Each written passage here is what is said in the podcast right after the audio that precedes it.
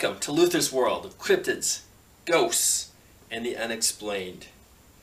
If you're into strange things that fly above us in the skies or creepy things that go bump in the night, then you have come to the right place. Much like cryptid creatures or folklore tales, they have a home here, and so do you in Luther's world. Welcome to Luther's World, chapter number five. So let's get right into things and jump into. I never thought it would happen to me. Real stories told by the people that had the encounters. So our first story takes us to the mountain forests of Canada and a sighting of the one and only Bigfoot. In 1991, I went on a hike to the Stanley Glacier, uh, which is just a little east of Lake Louise, uh, off of Highway number three, 93, I believe it is. And it was either the last week of May or the first week of June. And we had six people on the hike. There was myself, my younger brother, uh, my roommate, and then three friends of ours who were all brothers.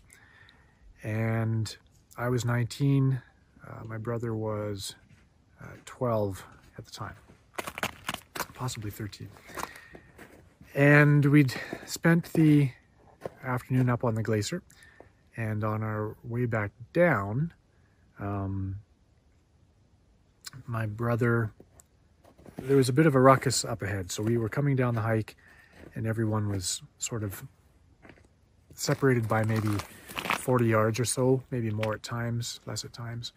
And the lead person was my roommate Brent, and then uh, maybe 40 yards behind him was my brother, and then maybe another 40, 60 yards behind him was me, and then behind me were the three brothers and their dog.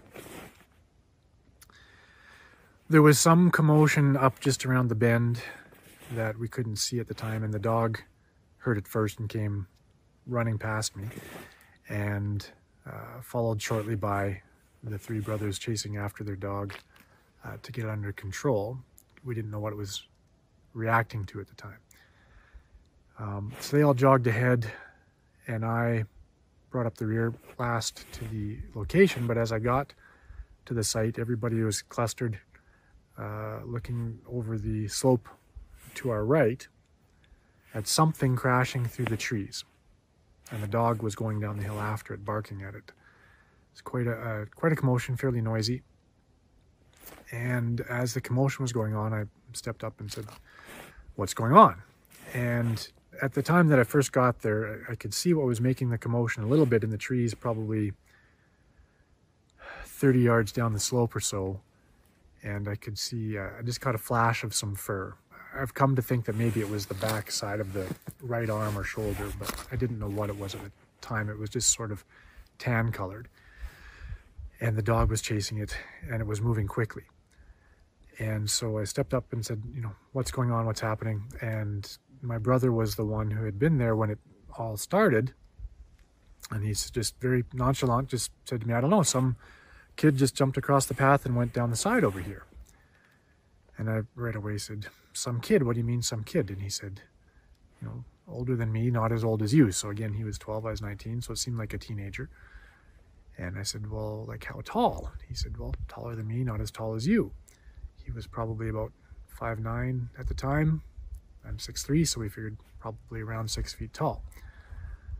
Um, the chase continued, the noise continued. I was now kind of puzzled by what a kid would be doing there at this time and why it had jumped down this very steep slope that was crisscrossed with fallen burnt timber from a, a, big forest fire that had been there, I think 20 years prior at the time. Um, so I kept peppering him with questions while the chase was going on. At some point, the chase stopped. The barking continued, but the chase had stopped. So whatever the dog was chasing had been quote unquote treed. It had, stopped its motion, but the dog was still barking at it. And during that period, I'm still asking questions, and I started asking questions about the clothing and the hair. I said, Well, what kind of clothing did he have on? He said, I don't know. I couldn't, couldn't really tell. He just had really long hair. And I said, well, did he have like a hunter's vest or like regular clothing? He said, yeah, he just seemed to just have really long hair all down his back. I couldn't see any what kind of shirt or jacket he had on. And I said, okay, well, what about shorts or pants? And he sort of stopped and looked up. He said, yeah, I, I could really just, just seem to have long hair, like must have been past his, past his butt because I couldn't see any clothes there, any shorts or pants. And I said, what about boots or anything? And he just sort of shook his head, sort of like, like in disbelief or, or futilely at this point. He just goes, I don't know. He just seemed to just have hair all the way to the ground. That's all I could see was hair. So again, at this point, the chase has stopped. And as he's giving me that last answer about hair being all the way to the ground and there not being any clothes that he could see, we started to hear the sound of a tree uh, being felled, like falling over. So the, the creak, creak, creak sound of it starting to fall and then it's snapping back into position and then creak, creak, creak, and then snapping back into position. This happened four or five times. Um, and we looked out and, and, it was off to our right, a little bit further to the right, that the, the animal had gone down the slope and then made a right-hand turn. That's where the dog had followed it. And on about the fourth or fifth creek, I could see the just the very top of a tree down the slope that seemed to be the one that was moving. And then on the, I think it was the fifth creek, it, it went over, it fell right down. And it sounded like a pretty substantial tree. I would have guessed probably an eight inch diameter or so. And um, then the dog went dead quiet. And my friends started freaking out about their dog that had gone quiet because the tree crashed loudly and then the dog went quiet. So we thought maybe the dog had, had been injured. So one of the three brothers started to go down the slope after the dog and in about 10 or 15 seconds was only able to get four or five yards down the slope. Whereas whatever had jumped down the slope previously was down in just, just a few seconds had gotten quite a long ways down the slope. So at this point, when he got four or five yards down, the dog had come back and now the dog came back up to where we were standing. Uh, my friend turned around, came back up as well. The dog was making little huffs and puffs and doing little figure eights with his tail kind of tucked between his legs, um, clearly agitated. And um, at that point, I just sort of said, hey, maybe we should go. We, I don't think any of us really felt any fear. We were just, we're all puzzled about what had transpired because it seemed very unusual and we couldn't make sense of it. Uh, we didn't talk about it a lot on the rest of the hike down. Um, but over the years, I kept asking my brothers different questions about it, and it turned out that the animal had been standing at the side of the path to his left, which was the upslope, looked at him square in the eyes, and then leapt across the path. And he thinks it landed on one of the fallen trees on the downslope on the other side, which was probably 45 to maybe as steep as a 60 degree slope on the other side. So it didn't seem to be the sort of incident that fit with any four-legged animal, especially with how close my brother was to the creature. He was only, uh, he was less than 10 yards from it, uh, probably even only 15 to 20 feet, and um, continually described it as some kid, so it definitely seemed like it was bipedal. And uh, also the pushing over of the tree seemed like it wouldn't have been something that most animals would have done, maybe a bear. And the terrain was just so treacherous that it didn't seem like this would have been a human in a suit because they really would have risked uh, breaking a leg or, or worse on the terrain that, that they were covering. So we're not left with a lot of options. And we think maybe it was something that's been described as a Sasquatch. I would love to see that. It's hard for the human mind the human brain to comprehend something so unexplainable. And I'm glad that you were there to be able to talk to your brother when it was fresh in his mind. Now we're going to go out and we're going to hear from Anthony Bowens as he's going to tell us about his experience in a haunted house. My second paranormal experience came uh, probably about 10 or 15 years ago. I was with my best friend, Will Lovejoy and he needed to go to his grandmother's house to I forgot what we had to do. Uh, we had to speak to her and help her with something. Something. So we got to her house and I opened the door. I walk in and immediately I felt this this heaviness, this cold, clammy, heavy. It felt like gravity was kind of turned up a bit, just weighing it down. I felt it very, very strongly. Um, so I, I was freaking out. My friends didn't know why, but it just it was weird. And uh, she asked to grab, asked us to grab something in the basement. So we went over there, and as I was going down the basement stairs, that feeling, that heaviness, just kept getting heavier and heavier the more I walked down, uh, to the point where I was like, I can't go down here. It was just too much of a presence on me. Uh, so I went back up, sweating, trying not to, to crap my pants. And um, we ended up leaving, and the second I left the house, it was gone. Everything was back to normal. So I, I told my buddy was like, I'm never going back there again. I feel like your your house is haunted or there's some sort of presence there. So he ended up telling his uncle this story a couple months later, and the uncle said, um, "It's interesting that you said that because when they were children and they were in that house, they um, would always see a, a, ghost of a farmer and his wife roaming the hallways.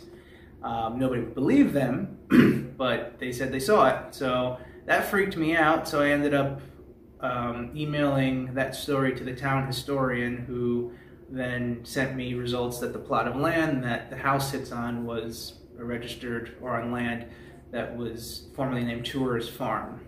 So I was like, oh my god, I got chills. Um, and I got too scared, honestly, to pursue the story even further. Um, so I didn't want to open up any crazy doors, but that was kind of freaky. Hmm. I wonder what really happened on that land or in that house. But I know what you mean by when you say you had that heavy feeling. Just the like the feeling that something was not right. I once worked at a club where I would have to take props when they would have skits or plays or bands or anything uh, upstairs. Um, and through I had to walk over a catwalk and then into these back rooms. And this is when I had first started and I didn't know anything about any of the stories or history of the place. But the first time I walked up there, I had that heavy feeling and I just went past the catwalk into the rooms and it was just a freaky, almost sort of scary feeling. I can't even describe it. And it got so bad that feeling, and I didn't see anything or no one said anything, but it was just eerie that I wouldn't even go past that catwalk. So when I had to carry the props, I would get halfway and I would just throw them to the other side into the hallway of this place. So people would always come the next day and have to, they'd be like, why is all this stuff just cluttered in the hallway? Because I would never go back there. I went back there once and I was like, never again. And I'm not really scared to go in scary, scary places because I've gone ghost hunting many times, but for some reason, that place just had a really heavy, heavy feel and a scary feel to it. And then later I heard a whole bunch of really cool stories, which I will share on here in later episodes. Now it's time to read mail that you guys sent in. It's time for the paper trail. So it's time for the paper trail again. I got another letter from the old mailbag. And actually, this one's from an old friend of mine, uh, Dean. We grew up together. Um, and him and his brother Jordan both got into wrestling and became pro wrestlers too and had pretty good careers on the um, Alberta scene back in the day. So, his letter starts. Well, my brother Jordan and Greg Pistol Pollock and I were renting a house in Inglewood. This is in Calgary. Right when we started training with Stampede Wrestling. It was built in 1942, a small two-bedroom with a developed basement. Uh, it had a room in the basement along with a rumpus room. We had a TV in the basement where we would play Nintendo. Well, when the TV was on in the basement, you could see the reflection of it in the window of the back door. One night, I had come home from work, ate supper, and went into the basement to play some Nintendo. About half an hour later, Jordan and Gray came home, or I thought they did. I heard the front door open and footsteps. So I went upstairs and no one was there. Hmm, weird. So I went back down to finish my game. They came home a little while later, at which point I did go back upstairs. We were hanging on the couch in the living room and looking to our left past the kitchen to where there was the back door. I could see the TV was on. Greg says, Dino, you should shut off the TV from downstairs. I said, I did. But thinking maybe it might not have, I went down and turned it off. So I'm about to sit down with them and watch some Dynamite versus Tiger Mask matches. Very good choices, by the way. Uh, and sure as shit, the TV was on again. I said, "Man, I just shut that off." So I went so I went and turned it off again. And this time it turned back on before I was even back up the stairs. Jordan's room was in the basement. He was working doing landscaping at the time. If it was raining, he couldn't work and had the day off. So one day he said he had heard footsteps while he was sleeping, right around mid morning. He thought that maybe myself or Greg had come home from work. So he went upstairs, and just like my experience, no one was there. So he figured there was something in the house. Not necessarily evil or whatever, but some kind of spirit was there for sure. There was a couple of other things that went on there too, but I've already droned on long enough. Stay well, stay safe, bro. Talk soon. Dean Glarp. Thanks for writing. Uh, definitely was a spirit there, I think. Um, obviously, it wanted to play Nintendo with you, man. This is AEW superstar Big Shotty Lee, and I'm here to read Luther's Mail. My family moved into a new home back in 2006. It was an older home that needed some fixing. I was 16 at the time. Never experienced anything supernatural before. Well, shortly after moving in, I had a buddy come over to hang out and watch some Sunday night football. As we sat on my futon watching, my friend was sitting to the right of me, with my bedroom door behind us and also to the right. I look over to my buddy to say something about the game when out of the corner of my eye I see something. At this point, I'm looking at an emotionless older man with a mustache, wearing a wool coat and fedora. I lost control of my emotions and not exactly sure what was going on. Wasn't sure if someone had just broke in or what. My reaction startled my friend, and as we stood up to assess the situation, the apparition was gone. Just vanished. I started crying because I now realized that I have seen something that might not be of this world, or something that used to be of this world. I thought I was crazy. I kept that experience to myself and my friend for months after, until my mother claimed to have heard footsteps in the attic where nobody was. I explained my experience to my mother, including the details of what the man was wearing. She then stopped, told me to follow her to the basement, where a fedora hat was hanging on a hook from what had to, from what had to have been from the previous owners. The same exact hat this man was wearing. My perspective on everything after that changed. My family has had multiple experiences then. Nothing that would instill fear into us though. Hope you get to read this. Thank you. What's up, guys? Preston Vance here, aka number 10 in the Dark Order from AEW, and I am here to read Luther's fan mail.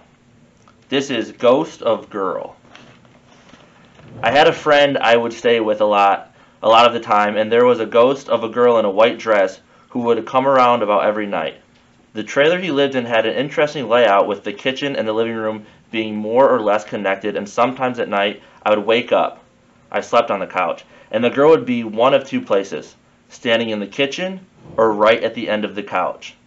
The weirdest encounter I ever had was waking up one night with her at my feet at the end of the couch. And by this point, it was such a common occurrence, I just went back to sleep. But when I got up to get ready for school, I noticed that my clothes for school had been moved from where they were and were folded, which was extra confusing due to the fact that I woke up before everyone else and woke them up to get ready every day.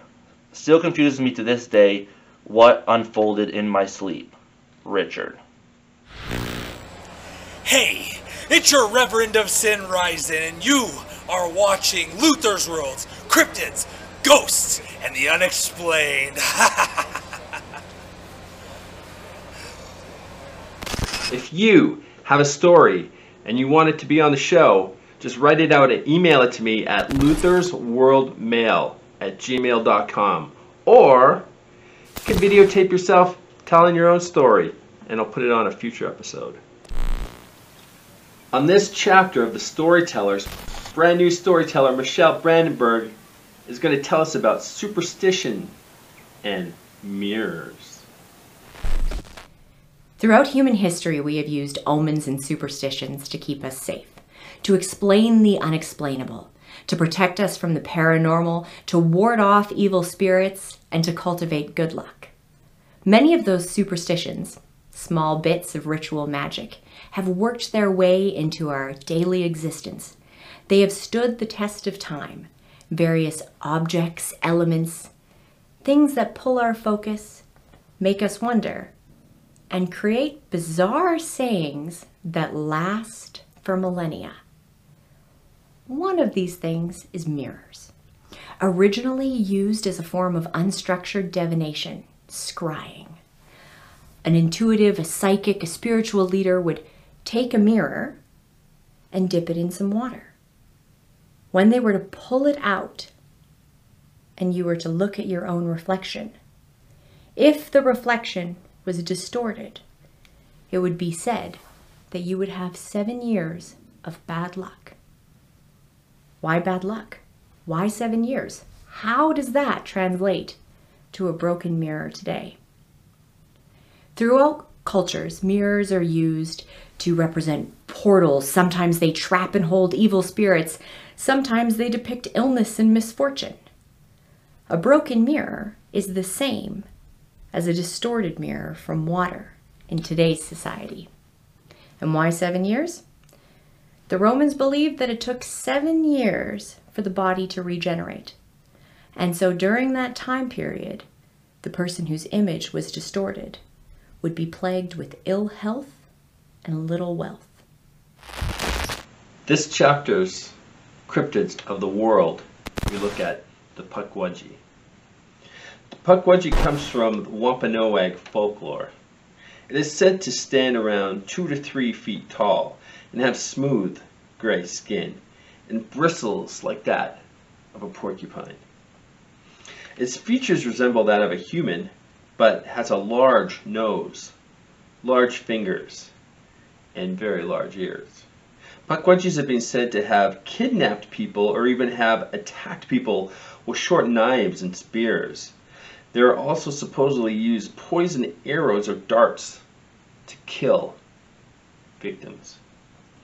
Pukwudgies have mostly been sighted in the forests of the Northeast, mostly around New England. In Freetown, Fall River State Forest in Massachusetts, there have been many suicides, and many have been linked to the Pukwudgie, which is said to have pushed these people over the cliffs at the park to their death. In many Native American folklore, the Pukwudgie were helpful to humans many years ago, but became jealous of them. Then they started burning homes, kidnapping children and adults, and then they started killing the tribes. So if you ever, run across a Pukwudgie, they say it's best to just turn and walk away very fast. And then just run. And hopefully you can outrun that poison arrow. This chapter's haunted hotel is going to take us to the great state of Louisiana and to one of the most haunted cities, maybe even in the world, New Orleans. We're going to be staying at the Bourbon Orleans Hotel in the French Quarter of New Orleans, Louisiana. If you want to stay there, it's going to run you about $144 to $294. The Bourbon Orleans Hotel was built in 1815. The hotel was once a convent and orphanage during the 19th century. When the yellow fever epidemic broke out, many children lost their lives right within inside the Bourbon Orleans. It is said that now in the hallways of the hotel you can hear children's laughter People have also reported having the backs of their shirts yanked as they walk down the hallway. And they'll turn around and the hallway will be completely empty. In room 644, People have said to hear tortured cries from within the room. It is said that a nun, a nun from the Sisters of the Holy Family, committed suicide in room 644.